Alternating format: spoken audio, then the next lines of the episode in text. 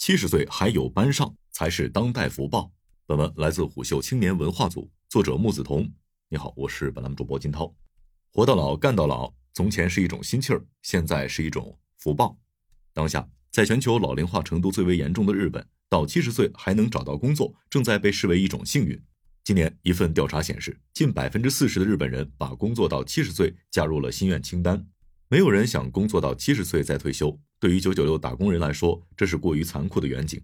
然而，在讨伐延迟退休时，一个更加残酷的问题却常常被默契的忽视：三十五岁就要担心失业的我们，凭什么认为只要想做，七十岁就还能找到工作？对于老人想要退休后继续就业的想法，恐怕年轻人第一个不答应。耶鲁大学日籍学者成田优夫表示：“老人就应该集体自杀，或者一起切腹自尽。”这样冷酷的论调，却正在获得日本年轻人的广泛赞同。他们认为，第三次婴儿潮没有发生的真正原因，是以牺牲年轻人为代价，为膨胀的老年人口保留了工作岗位。在这个老龄化率高达百分之二十九的国家，老人与年轻人间的代际矛盾愈演愈烈。年轻人认为，正是迟迟不肯让出就业岗位的老年人，剥夺了年轻人的前途与幸福。如今，在每一家公司，抬眼向上望去，晋升路径的尽头，似乎都盘踞着一个老头。他们拿着优渥的工资，每天无所事事，又偏爱指手画脚。尽管其中大多数并没有什么特殊才能或丰功伟绩，只是凭借年功序列制，一年又一年熬到高位，而且他们早已熟练掌握一套让年轻人闭嘴的话术。对这部分老年人来说，年龄是最趁手的武器。正如同我吃过的盐比你吃过的米还多，不论什么话题，只要抬出年纪，年轻人就只能乖乖低头。在日本，不工作的老头也被称作老害，如同害虫般被年轻人所厌恶。曾经六十岁退休就是老害的终点。每个吃尽年功序列制红利的老头，都将在六十岁节点自然隐退。然而，不断推后的退休年龄，却让这种自然的新陈代谢被无限延期。二零一三年，日本退休年龄上调至六十五岁，企业需要向员工提供可以工作到六十五岁的机会。到了二零二一年，退休年龄被再次推后五年，来到七十岁。这意味着企业中不工作的老头将在年功序列制顶端生态位上再占据十年。而对于等待流动的年轻人来说，这无异于晴天霹雳。而最近，这种厌恶正在泛化至更多普通老人身上，以至于在退休后拥有一份工作都成了罪过。对于退休后还在工作的老年人，年轻人骂道：“老人已经有退休年金可以领了，为什么还要来和年轻人抢工作？年轻人没有工作，谁来给他们养老？”然而，任凭年轻人如何叫骂，退休后重新返岗的老年人还是越来越多。实际上，二零二三年，日本有九百一十二万高龄工作者。高龄工作者的人数已经连续增加了十九年，现在每一百个日本工作者中就有十三个老年人。在年轻人的想象里，老人占尽了时代红利，他们在战后出生，在经济腾飞期积累财富，在衰落的当下靠一份养老金旱涝保收。但如果真的是这样，哪个老人不想闲下来颐养天年呢？现实是，身居高位无所事事的幸福老头终究只是少数，更多人必须依靠继续工作才能勉力过活。来自鹿儿岛的德勇先生今年七十二岁，看起来精神依然矍铄。据虎嗅了解，德勇先生在退休以后干了有六七份工作。德勇的退休年金只有八万日元，约合人民币三千八百二十七元。在物价高腾的日本，这样的收入完全无法覆盖生活成本。于是，德勇不得不忘记退休的身份，继续寻找工作。现在还能干就多干点，以后还有越来越干不动的时候。要知道，在一个连年轻人都不好找到工作的社会中，老年人当然不可能比年轻劳动力更受欢迎，正相反，老龄劳动力好似过期食品，时间一到便会被贴上降价标签。对老年人来说，收入几乎是断崖式的。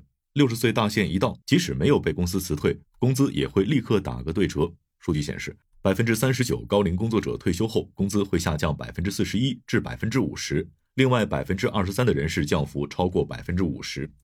而如德勇一样被迫离开原工作岗位的人，则必须在未知的大海中重新寻找第二职业的方向。但这第二职业往往与他们原本的工作内容大相径庭，因为留给老人的工作机会并不多。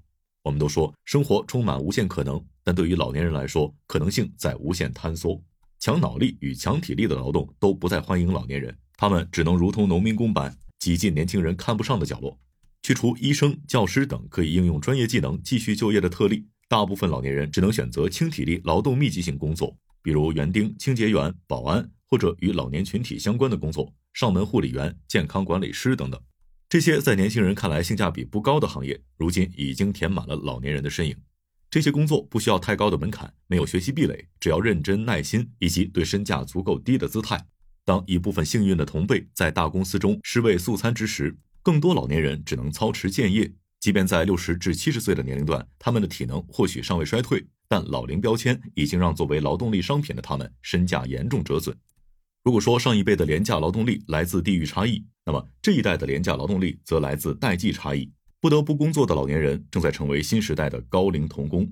同为劳动市场上的弱势群体，高龄劳动者却比童工更加可悲，因为即便是最公正的法律，也并未保护高龄劳动者，反而默许着为他们量身定制的剥削。去年，浙江宁波一位六十岁快递分拣员凌晨在岗位猝死的消息曾经冲上热搜，快递公司却否认老人工伤，只愿赔付意外保险金额与人道主义费用。而宁波人社局也表示，快递公司这番处置合法合理，因为六十周岁后分拣员不再属于劳动者，快递公司无需为其缴纳五险一金，没有工伤保险，自然也就无法认定工伤。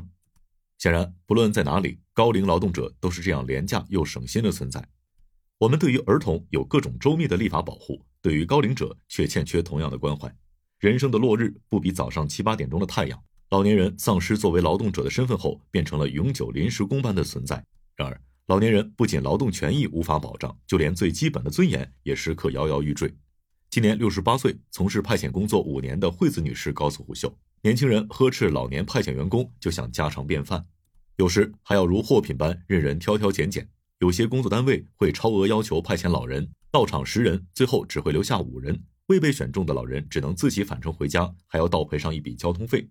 有时候惠子很想大骂一场发泄不满，但这样一来就很可能会被派遣公司化为刺头，更难接到工作。除此之外，很多关于老龄工作者的叙事很容易被塑造成某种精神，仿佛这些老年人之所以工作，就是因为闲不住，因为喜欢上班。九十一岁的养老院护理师照顾比自己还要年少的住客，八十四岁的超市理货员每天元气十足地处理余生。于是，老人工作变成了某种劳动光荣的变体，成为歌颂劳动的活牌坊。然而，现实的另一个侧面却是，对更多人来说，这只是不得已的生计。所以，相比于老龄化程度同样严峻的德国和瑞典，日本老年人退休后继续工作的意愿遥遥领先。无可否认，世界上存在很多热爱工作的老人，但热爱不能用于美化所有被迫的生计。但当越来越多的老人开始继续工作，且这一趋势预计将持续走高时，我们或许应该更加正式地开始考虑一个问题：我们该如何让老年人更方便地找到工作？如何保障老年人的尊严与权利？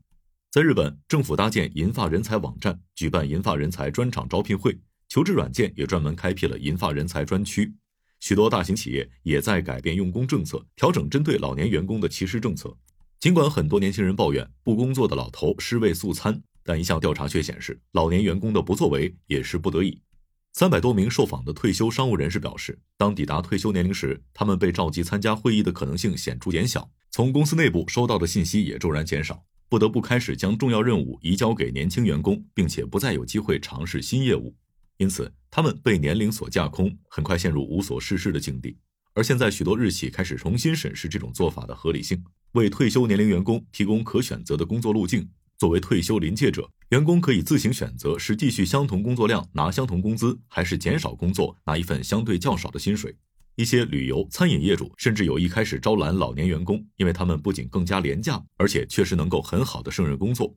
一位在北海道经营农田观光的女士雇佣了多位农田向导，他们都是当地老人。尽管每位老人工作时长都不能太长，调节他们的工作时间表非常费心，但她并不后悔。她说道：“人不会在十八岁一下长大，也不会在六十岁一下变老。如果未来注定要延迟退休，那么我希望到时社会能像我接纳他们一样接纳我们。”你认为高龄工作者是在占用年轻人的工作资源吗？七十岁还有班上，会是当代人的福报吗？评论区一起来聊聊。